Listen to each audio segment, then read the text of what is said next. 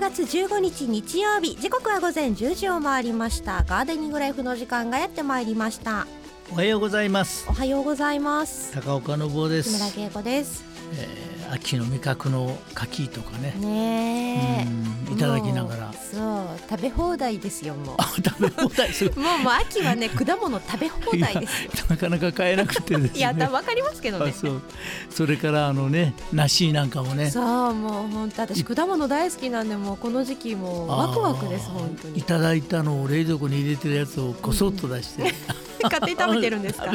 そーっと、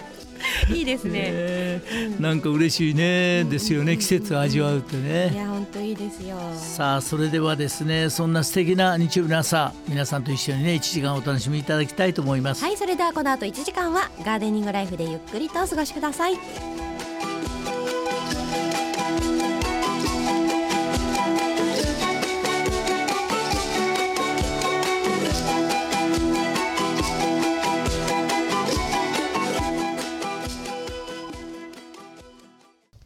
さてそれでは本日も1時間お付き合いよろしくお願いいたしますよろしくお願いしますというところで藤岡さんどうも。おはようございおまはすようございますよろしくお願いしますすありがとうございます、ありがとうござねいます。藤岡さんを楽しみにしていただいている方いらっしゃるんで、そうであ、すそうなよんですか。そうですよ。ありがとうございます。そりゃそうですよ。ありがとうございます。まああの恵子ちゃんと二人ならそれはそれでまた楽し いですけど全然なんかあ植そう物というか生活スタイルのお話になっちゃいますからそうね。そうそうそう二人だけで勝手な話をしてるだけいですやいやもうはいあれはあれでね、はい楽しいんですけど。ううんん藤岡さん10月と言いますと、はいもう半ばですけど、もう今半ばになりましたねはえずいぶんとこう温度がねこう,、うんこう変わってきますよ ねさもう完全に下がってきましたから。うんはうい。ん今あのリオンガーデンクラブで、はいえー全国これから回っていくんですけど、はい。北の方はもうねずいぶんと温度下がってしまってそうですよ。うんねえこう9月の中頃から10月下旬こうねツバメがこう南へこう旅立ちますとね、はい向こうの方はあの白鳥とかね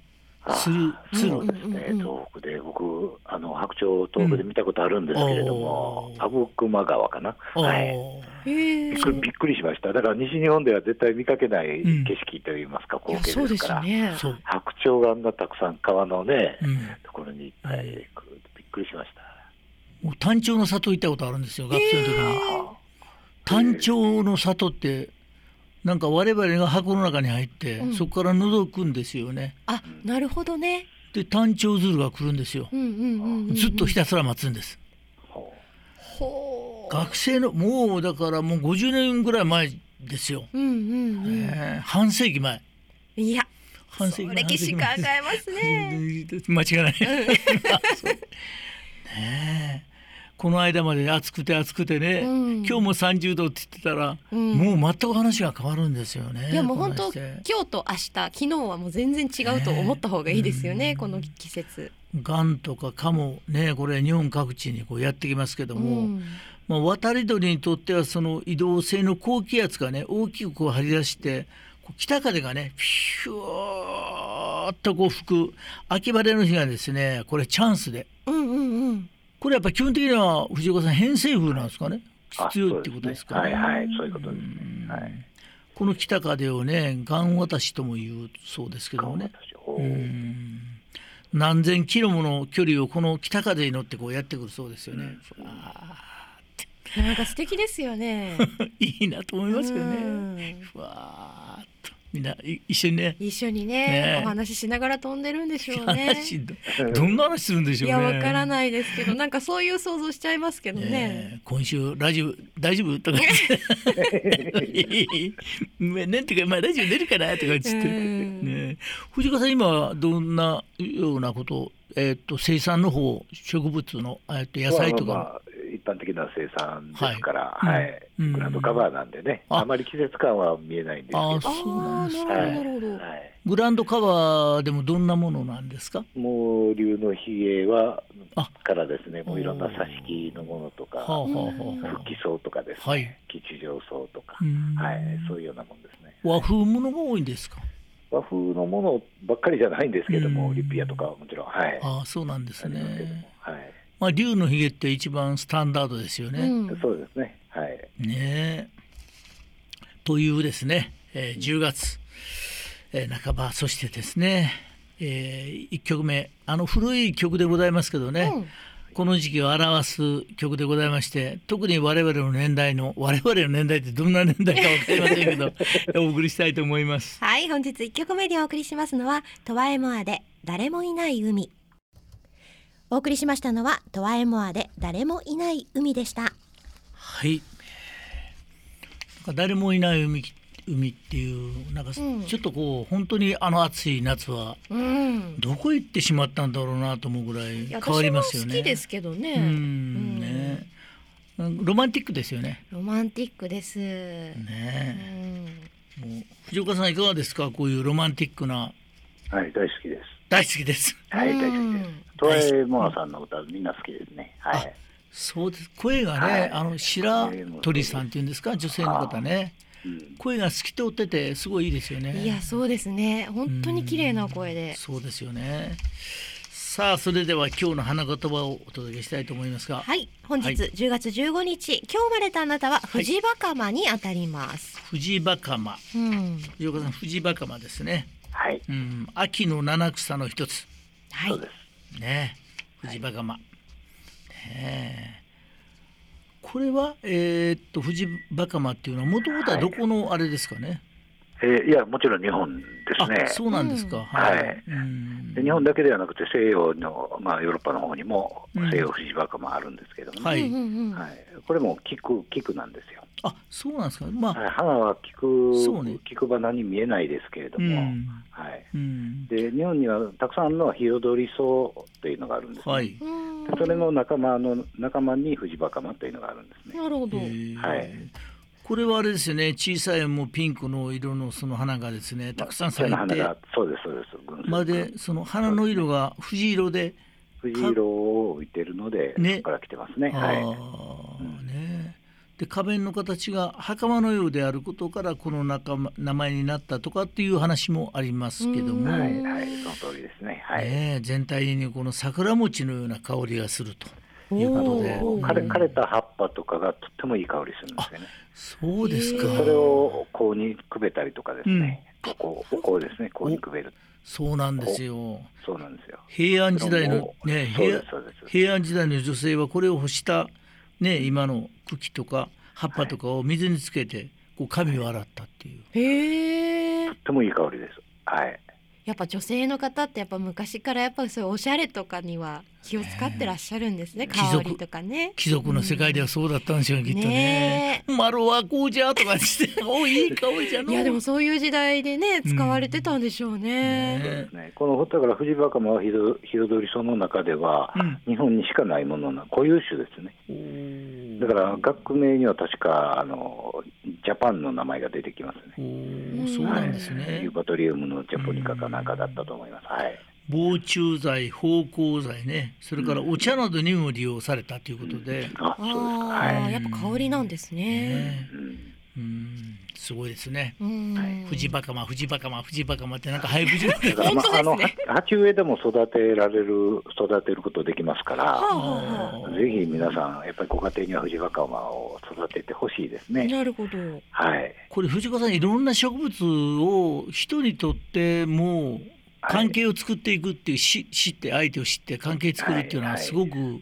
なんそうでかすね楽しいですよ。挿し木で簡単に増やすことができますから、うんねお友達なんかにも。そういうのをおそ裾うです分ねけしたりとかですね、うんして、うんはい、やっぱり日本のそれぞれの家庭にはあってほしい花ですからね。はい、そうなんですね。はい、さあそれではですね、はいお願い します。はい、本日お生まれの方の花言葉は良い望 み。よよい、そうです か。本日お生まれの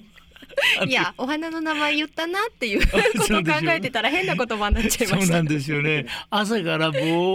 ーっとしたら。すいまあせれん。私今どこにいるのかなそうなんです。今ちょっと迷いあ道くねくねしてました。そうですさすがプロすいま せんプロですね。ゆとりありますね。すいま せん。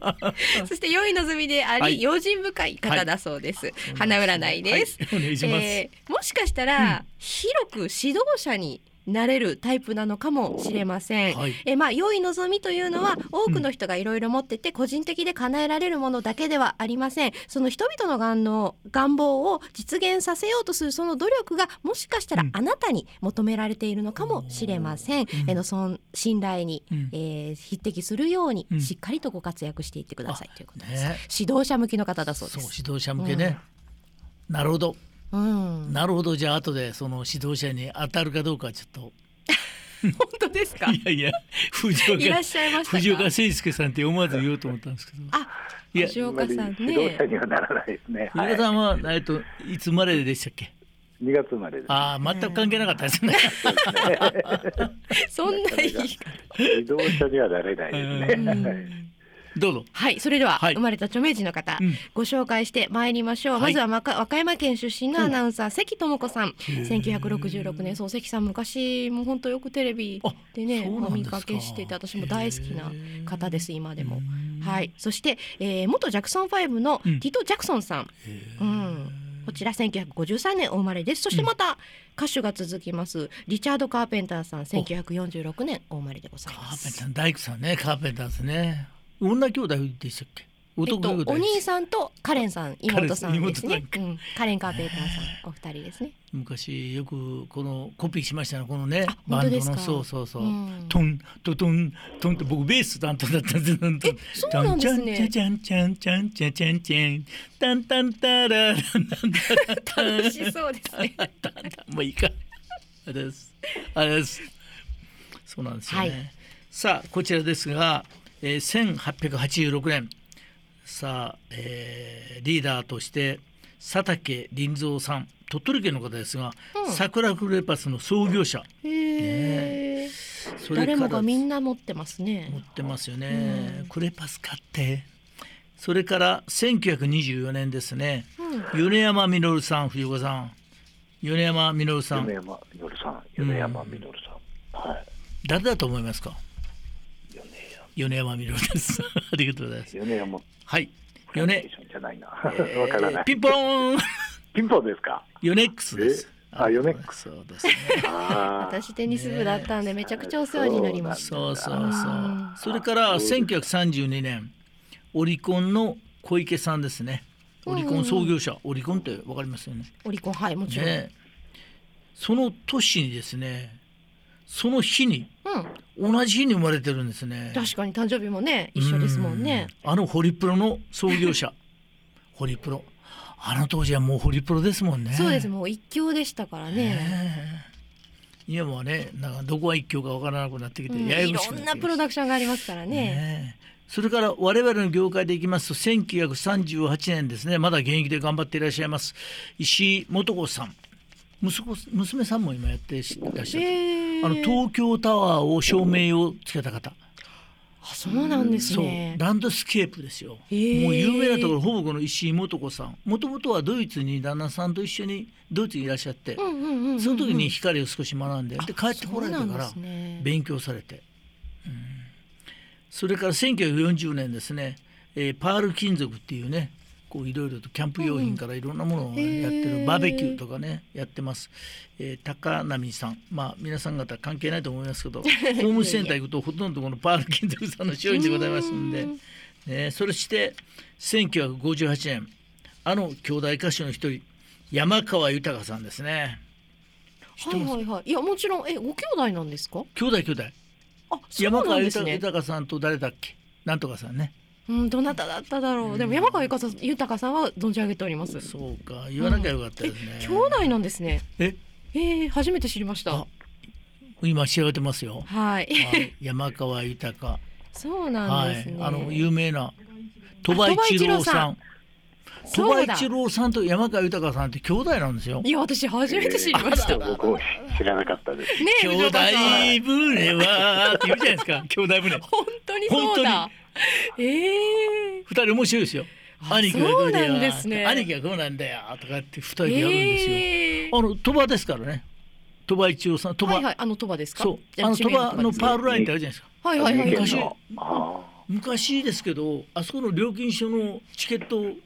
お父さんが売ってたもぎってたんですかそうそうそうそう何でもよくご存知ですね本当昔に。それもだいぶ昔25年か30年いぐらやでもびっくりしました。そうなんですよね。ねさあいろんな方いらっしゃいますけどその中ではい、ご兄弟はご兄弟でも、はいカーペンターズの兄弟といい とこつきますね。 ちょっと今日はお送りさせていただこうかなと思います。お送りしますのはカーペンターズでトップオブザワールド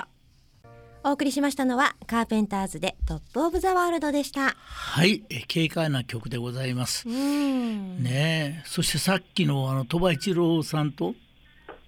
山川ゆか山川豊豊さん、ねえ、はいよかったで兄す。弟、はい兄弟びっそしくてり。そしてそしておご両父親お父さんが漁師さんでお母さん海女さんと いうすごいですね。 すごいでしょ。ねねえ、だからやっぱりもう根っから歌を歌ってえも兄弟船ですね本当に兄弟船ですよ。兄弟船。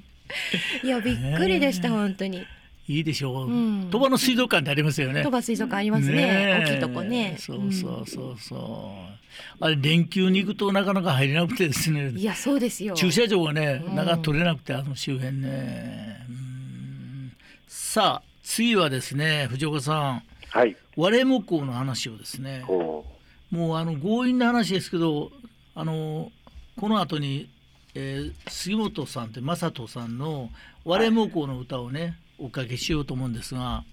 まあ、この時期あの割れ木工ですね。う、そうですね。ねえうんよく切り花なんかにも使われますよね。はいううんんちょっと藤岡さん割れもこのお話をしていただいて、はいどんな花か、うん割れ木工というのは実はバラ科なんですね。おうんははいい。バラ科の割れ木工属という植物なんですけれどうも、んまあ日本以外にももちろんあるんですけれども、日本には非常に多くてですね、はいえーよど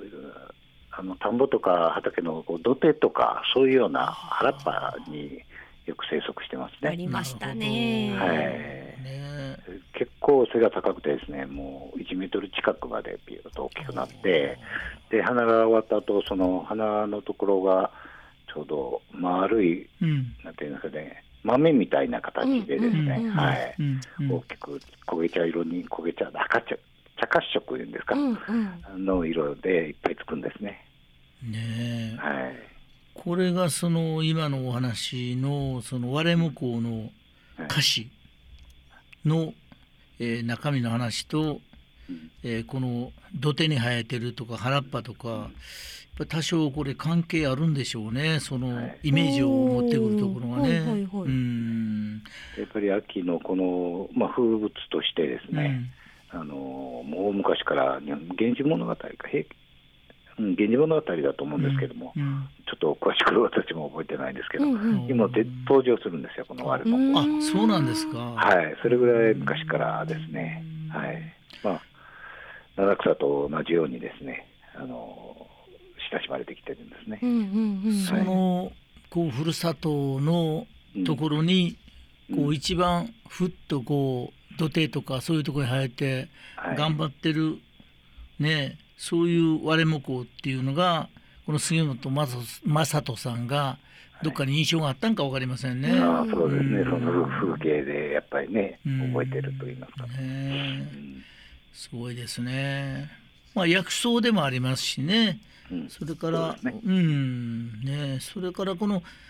藤岡さんおっしゃったように細くて少しこう風の揺らぎにもゆらゆらと揺れる、ね、繊細なこう佇まいはいが、あ、秋の風情にぴったしですね。うんはうい、ん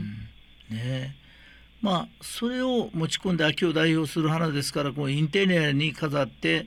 ね、秋の色をねこう演出するのもそうですすね。ごくいいですよね秋色。そう秋ですね秋色、う秋ん色いいですね。はい。俺もこうまあ漢字で書いてもあれなんですけど、あまり香りはしないんですけどね。はははいはいはははいはうーんねえ割れもこうってどんなえーっとい。いろんな漢字が当て字があるんですけはれいども、はいまあ基本的には紅色の最後こうというところはほうほうほう紅なんですけれども、紅うんたたまに香りを使う場合があるんですね。ほうほうほこうこうこうという我もこうのこうですね。我に金我はあ香のり自分です自ね分の我ですね。うんはい。ねえまあそういう割れもこうの、えー皆さんこういうものをですね、はい。歌詞と植物と風景と、うんうんその楽しみ方っていうんですか、はい生かし方はい。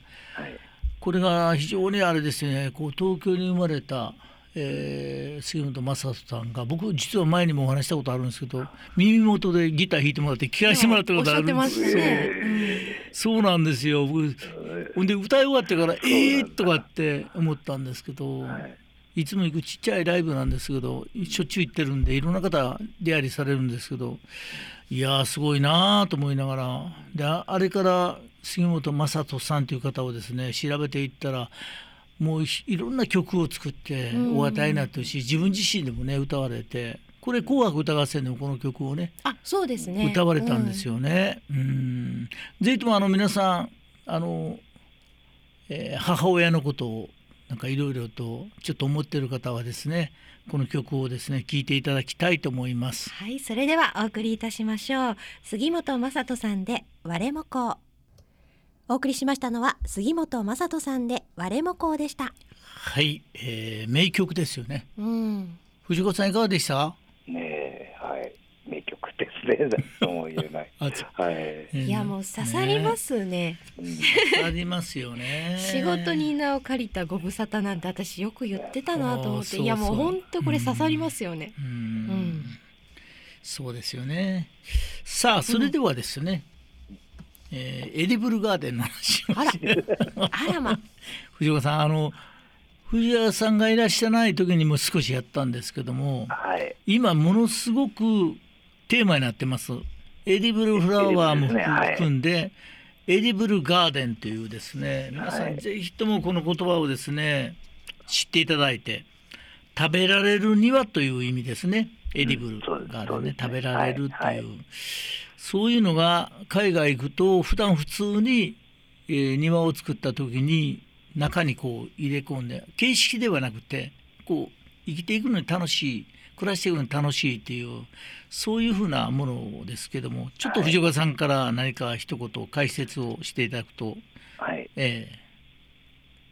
ありがたいですね。はい、あ、はエディブルに関してですか。エディブルルはい、はいエディブルフラワーというのは、うんあの最近まあ言葉で言われる一つのあれなんですけれどもうん、もともと花花を食べるですから、はいあ昔からあのまあ皆さんご存知のカリフラワーなんかは花なんですねあれ。うんううんんうん。あはい、うんはい、そうですね。だからカリフラワーもエディブルフラワーなんですよ。ほうほうほうほうほう。はい。で、その最近よく言われるのはその色花の色ですね。うんが食卓にその色としてあの食べるものですね料理のとこに登場すると華やかになりますし、そうですね。はいまあ、そこから急にこうなんていうんですか流行していると言いますか、はい、はい、でも最近、まあ、日本でということであってヨーロッパの方ではですね昔から結構そういうナッサチウムとかそういったものをサラダのとこに添えたりとかいうことはあったんですね。なるほど日本ではどちらかというと花よりも葉っぱなんですね。確かにそうかもしれはないいで、すね。もみじの葉っぱをこはういちょっと添えたり、ナッテの葉っぱをちょっと添えたりとうんいうう、んうん。そのそれと同じ感覚ですね。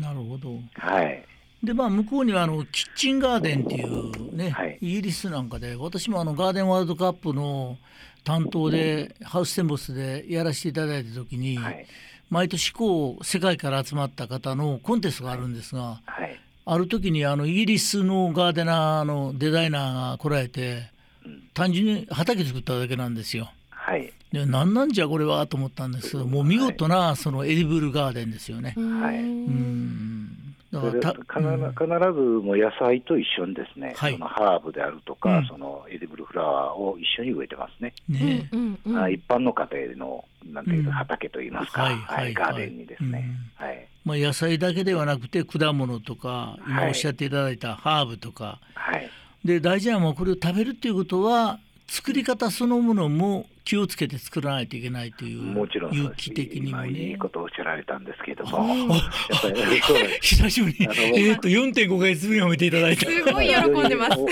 そうなんですよね。で最近やっぱりその食の安全というのがうんね、はい一般的にも皆そうさんですね。されると思うので、うんうんうんやっぱりできるだけやっぱり薬とかですはね、いそういったものを使わないものがいいなということで、自分でちょっと作ってみようかなとか、うん簡単に自分で育てることができるものというのが流行ってるわけですかなるほら、どねなるほど。うんはいぜひ皆さんもこのうん同じ例えばトマトを作るにしても何を育てるにしても野菜作るときにそのエディブルフラワーですね一緒に育てていただいたらいいなと思いますそうね。ですよね。もうぜひもっともっと入らしたいですね。そうですね。はいはいまた単独でもそのまた別ですけども、はいこう袋にこうじゃがいも入れてこうじゃがいもを作ったりするっていうのも今流行っておりますしね。はいはいえーそのじゃがいもから美味しいですね。えーあれがあのーおでんがね作れて。急に飛びましたね そ行うっていきますか。そして次の曲に行こうと思ってましたなるほねどなるほ。ど次のね、うん次の曲何でしたっけ？赤ちょうちん。赤ちょうちんのね、藤岡さん赤ちょうちん美味しいですよね。急に生き生きしました ね。そう急に生き生きして、最近そうい我う々もこの時落ち込んだんですけど見かけないかな。はい。え何ですかすいません。あまり見かけないんですよね。いやーそうですねこううんやっぱり屋台って見ないですね。でも僕なんか憧れですよね。博多の中洲でしたっけ？いや私も一度だけ行きましたけうんど。取り合いですよねあのいや席ね。すごいですよ。で屋台のスタートが僕の聞いたは話ではこの間も行ったん行ったっていうか、話ちょうどその方はいはい聞いたんですけど、あの青森の八戸ほうほうえあっちの方なんですか。あそこは屋台の発祥の地って言われてるんですよ。へでえ。今でもその八戸の駅新幹線通ってますから、うんうんそこで降りてえ確か港の方行くんかなものすごいんですよ屋台村ってあるんですよ。あるんですね。それはそれはたくさん屋台がいっぱい出て、へえ。うん、でそこはもう観光地もいいとこですよね。うんうんうんそういう屋台っていうねでも我々の屋台はもっとこうなんか小さい屋台ですよね。ねなんかあのー鉄橋の下にねあこーっそりあるようカタンカタなン 音がうるさい場所にいやいやねいやいや、ね、あるようなイメージはありますけどね。もう必ずねあの貧乏な頃のあの朝の連続テレビ小説とかああいう時に出たら必ず 出てきますね。ねそこでこうなんかこういう温めてよし俺はこれから頑張ろうよと、うんね、そういうのがありますよね。うんうんうんまああのいずれにしてもいろんな人生があると思いますけどもそのですね、えー、赤ちょうちんをはい聞いていただきたいと思います。はい、お送りしますのは、かぐや姫で赤ちょうちん。お送りしましたのは、かぐや姫で赤ちょうちんでした。はい、えーこのギターすごいでしょうん。ウェーンってこれやってるのをこう指に金物みたいなの当ててほいほい。でこれをするこうするんですするんですよ。えー、するとああいう音がああい出るっうてことことで出すね。るんですよね、うん石川貴彦さんって、まあ、あの当時はもうギターは超ダントツナンバーワンだったんですよ、へえー。でトントトンってあれ実は椅子を叩いてるんですよ椅子をあそうなんですか。そうなんですよへえこれも拓郎さんとかあの当時のちょっとしたブームだったのはあはあはあはあみんなでバンドをこう一緒にしてうんうんうんなんとも言えぬこう情が出るっていうかねなんかうんこういいや確かうにんそうドラムでもないしっていう音ですもんね。そうそうそうそう、んあのあれと一緒ですだからあ旅の宿とあーはいはいはいはい。旅いの宿のバッグも同じように、うんトントトンなんですよ、やこだわりなんでしょうねやっぱそうりこね。の頃はね、うん流行ったんですよね、うんこういうのがね藤川さん懐かしいですよね、ねえいいですうね。ん赤ちょう行きましたか赤ちょうちんちんいやあの学生時代にちょっと行ったぐらいですけどね。あはい。ねあまりお金ないですからい。や確かにねラそうラですーよメン食べね。たりとか、そうそうはい、ねそうですよね食べたりとか、うんはい、そんなこれね最高ですうね。ん行くだけでもすごいお金ですようねんお金なくてよく歩いたなでもないろいろ思い出しちゃったんですねお二人とも。そうそうそう若い時電車代がなくて歩きましたよいやそうですよねね。一駅だったら歩こうかなってなりりますもんね。。そうなんですよね。さあ藤子さん、はい、えーベランダでもはい、家庭菜園でも OK のその秋じゃがいもっていうのが秋じゃがいも。は秋いじ、ゃがいもをうん植え付けてから2ヶ月で収穫できるということで。へえじゃがいもをその、まあ、春に植えるのが一般的ですけども、はいまあ、あの関東地方から南部それいすあの伊勢の温暖地ではその夏の終わりから秋にかけて植え付けて11月から12月頃に収穫することができはるいということで、はい、うん秋じゃがいもっていうらしいですよね。はい、あんまり大き大きなのはね、やっぱり期待できないんですけど、うんおっしゃる通りです、ね。はい、まん丸の、はい、ねでこれにその栽培する際にはしっかりしたビニール袋とか麻袋とかでこれにまあまあ30リッターぐらいの土がこう入る容量のところに、えーこれを植えて、えー楽しむといういろんなねじゃがいもうんうんじゃがいも植えたことありますかいや私ないんですよあそうなんですかご近所で畑をやっててそれを収穫したことはあるんですけどうーんまあ、種類は藤子さんいろんな種類があるんですね。ありますね、じゃがいももね。えはい。ねえまあカレーとかポテトサラダとかあのー特にあれですねじゃがいもふかして食べるってね、うん美味しいですよね。美味しいですうん世の中にこんな美味しいもんあるかなと思うような美味しさがありますよね。いや私あの小さいじゃがいもを素揚げにしてもお塩でいただくのがもう大好きですうん皮ごとねああいいですね。藤子さんどんなえっとポテトがポテト違一個おじゃがさんです かうもうポテト言ってしまったんです。どんな料理方法が好きですかおじゃがさん。 料理方法ですか。うんまあ先ほど言ったシチューとかカレーがやっぱパッと頭に思い浮かぶんですけれいどやも、美味しいですもんね、まあ、あのスライスしてそのままフライパンで簡単に焼く、ね、バター焼きするのもう好んきです、好きですうんうんうね。ん、はういんうん美味しそう、うんなるほどなるほどそうで最近食べてよかったのは、細かくあの千切り言うんですか、はい千切りいう言い方なんあわかりまよくわすからないです。細長くね、はい、うんそれのあのサラダがあるんですよ。ほうへーはいなそんかれがそう生のままなんですけれどもう、うんん、はい、少し水にさらす。せればね、はい、うんそんな感じですかね。美味しそうそれを食べて、私が作ったん自分で作ったんじゃなくて、うんうんうんうん はい、それを食べて、あ、美味しいなと思いました。えーはそいうですねうんそれからですね秋の、えー、植え時のニンニクとからっきょうこの頃ですか、そろそろでえすか、ー、らっきょうとかはまうあん11月ぐらい、そう11ですね月ぐらい、まあ、花ですから、はい、そですうねそうですねそうですねもうちょっと前ぐらいかな、前ぐらいらいなんですけれども、うんまだ間に合うかな、かどうでしょう。なぐらいでししょうね、はいうん作ってましたよね昔ねうちなんかこでもの家でも作ってましたよね、はい、生うん姜にしても何にしても、はい。そうらっきょう鳥取のらっきょう美味しいですよねみたいですね私らっきょうが食べられなくてえそうなんですよあそうただ主人が好きなんでよく食べてるんですけど、家内と僕のらっきょうの味覚の差はあるんですよどういうことですかちょっとかな古びたっていうかこう時間少しかかったらっきょうが家内が好きそうで、えー僕はもうあの鳥取のねうんえさっぱりよめく使のったつ、うんうんよく使って、少し色がもうついているような、うんなるほどなるほどはいはい。うん女性はそういうのが好きな方多いですよね。うんで僕はなんかあのあれなんか向こうで観光地で売ってるようならっきょうそれでも美味しいやつね、あーあれ鳥取砂丘があるからああいうのがあるからつ向こうはあの砂地っぽいのがあるからですか。同じのところで作ってますね。はい。へーもうちょうどらっきょう畑が花咲くときは、もうラベンダー畑みたいですから。そうでしょうね綺麗だろそううかなそうか綺麗なんですけど、うんらっきょうの匂いしてますかでしょうね でし ょうねうんら。はい。綺麗ですよ。はうんい。らっきょうの花は。ラッキョウは一年取りと二年取りとかそんなのあるんですか。そうなんですよ。まあまあ、一年球根をですね、うん太らして、うんそれを取るんだあ、とそ思っうんでかす。けども、はうい。んまあもう一年寝かす、あえて寝かすんですね。そうですよねんんんそうすると今おっしゃったようにこう球立派になるんですよ球ね根自。体がはい、大きくなるとでいう。この立派なラッキョウ僕好きなんですよ。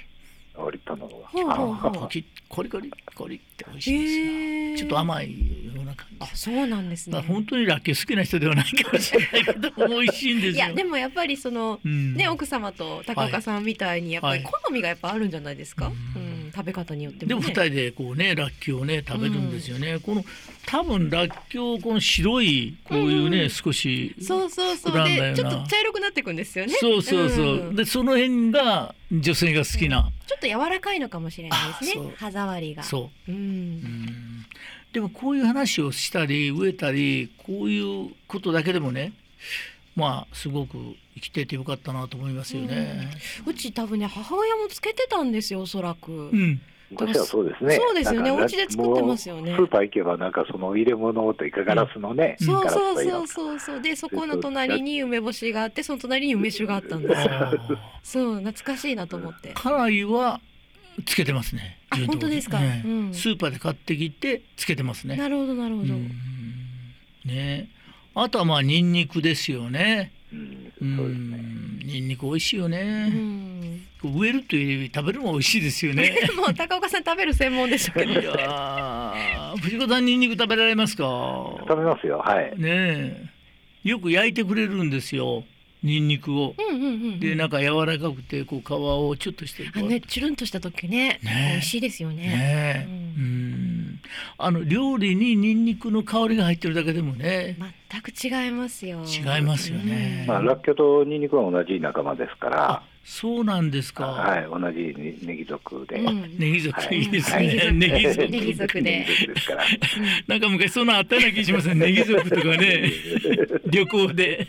こう駅前でフラフラフラしてる人たはちい、をそう、、タケノコ族がいまあしそうたからね。なんネギか族ですね。そんなこと言われてしまいそうですよね。ニンニだクかとらまあらけ。みんな食卓に上がるもんですから、うんはい、まあ健康にももちろん重要ですしね、うんうん大事なもんですから。はい。美味しいですよね。こういうこれもうだからあのラッケもね、うん花花花ラッケなんかは花綺麗もちろん綺麗なんでは観い賞はい用はい。としてもできますし、はい。うんあの今日のねあの藤川鎌とかそんなのと一緒で、うん。ぜひ鉢植えでもいいですから皆さん育てたいですよね。いや、そうですなるね。ほどねいいかはい、もほしなれない11ですね。月に花は楽しめますかそう、あら。そうそうそうそう思いましたそうなんですよ本当にで今日のエディブルフラワーの話もそうですから、だうんからやっぱり暮らしの中にはやっぱあってほしいお花ですよ。うん藤子さん。花花であり、はい。一応これ計算づくめで僕もうちょうど父を頭の中で描いて。そうなんですか。そうですよ。エディブルガーデンでしょ。あ、なるそほうどね。なんです。ね全くその通りです。ね。で、はい。私はどうしてもガーデン、リビングガーデンもいいんですよファニチャー置いてそこでね、はいはいみんな集まってそこで楽しむのもいいんですけどもう一つはその庭で楽しめる庭キッチンがね、食卓に上がるもの。食卓にある庭ねそうそうそうでそういう時にやっぱり食べれるっていうことはものすごく大事でこれは楽しいですよね。そうですよねやっぱはい。ね私もその楽しみはうん結構年取ってから分かったんですけど、あー自分で野菜を育てたりとかしだしてからですから、うんうんそうですよね。はい、ねアスパラが毎年もううちは定番ですからね、うんうんうん。昔アスパラって北海道にしかないと思ってたんですよいやでも本当に作ってるとこ見たことないとそう感じますよね。そう思いますよね思いますよね本当に。でもうちの庭先でうん急に家内が急にじゃないけどあのもうどんどん出してくれて「うんうんえどうしたん?」って聞いたら「何言ってんのあれよ」って言ってあできてたんですか。できててあらまであさすが奥様。まあ美味しいこと、いやそら積み立てですからね。さっと湯がいただけで美味しいと思いますよ。で今アス年パラのアスパラの葉っぱは食べるんではなくて、うんその生け花しますよねあー花瓶とかでそう花ですねいける時の緑に使えるんですでよすねそのいやうちのご近所食べずに伸ばしていらっしゃるご家庭があります。あーそうでしょそれ観賞用にねうん使ってられるんだと思いますけどで今年ももうほぼ終わりですけど隣の大きい豆あるじゃないですか長いなな長いサヤエ豆ンドウですサヤかエ。ンドウじゃなくてそら豆。そら豆みたいな長いやつねうんうんうん。長い豆。うんうんう。うんん、でそれが鶴がうインゲーンっとです来かてインゲンみたいな長いやつ、でそれがうちの庭先のえーっとあれですよね塀を越えて、はいはいはでそれはもう暗黙のお互い毎日話してるんですよ越えたら食べてねってい。なるほど。なるほど。でそれをもう取らせていただいて、うんうんうんで家内はそれをちょっとしてもう冷蔵庫の中に入れてしあの野菜のところでそれをいただいたありしいているんですね。お裾分けですね。そうほ生きてるもののお裾分けですよ。ねなんかね藤岡さんいいですよねこういう。ですねは本当楽しいしうん嬉しい話ですね皆さん田舎暮らししたいとかっていう原点はもしかしたらこの辺にもあるかわかんないでそうすでよすねもねち。ろんだから都会でもできるんですうよん、そうですね、そうなんですよさあそれでは時間がですねもう本当に11時前になっちゃいましたんで、最後の曲でございますが中島みゆきさんで参りたいと思いますはいそれでは本日最後にお送りしますのは中島みゆきさんで糸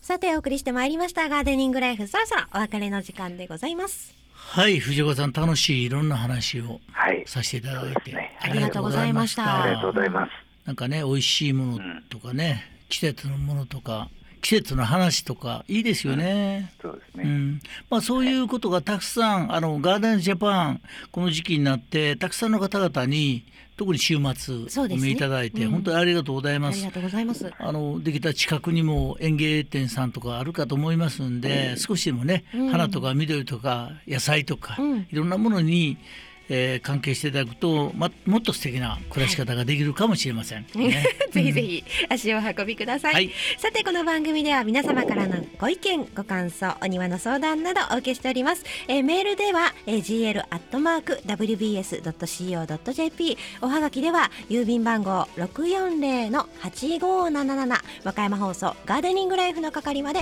あなたの大好きな曲を添えてぜひお送りくださいお待ちしておりますお待ちしておりまそれでは藤岡さん今週もどうもありがとうございあまりすがとうごあざいまりがしとうごたざい。ましガーデたニン。グライフまた来週お会いしましょうお相手ははい、えー藤岡誠介さんと私高岡信夫と木村恵子でした皆様本日も良い一日をまた来週。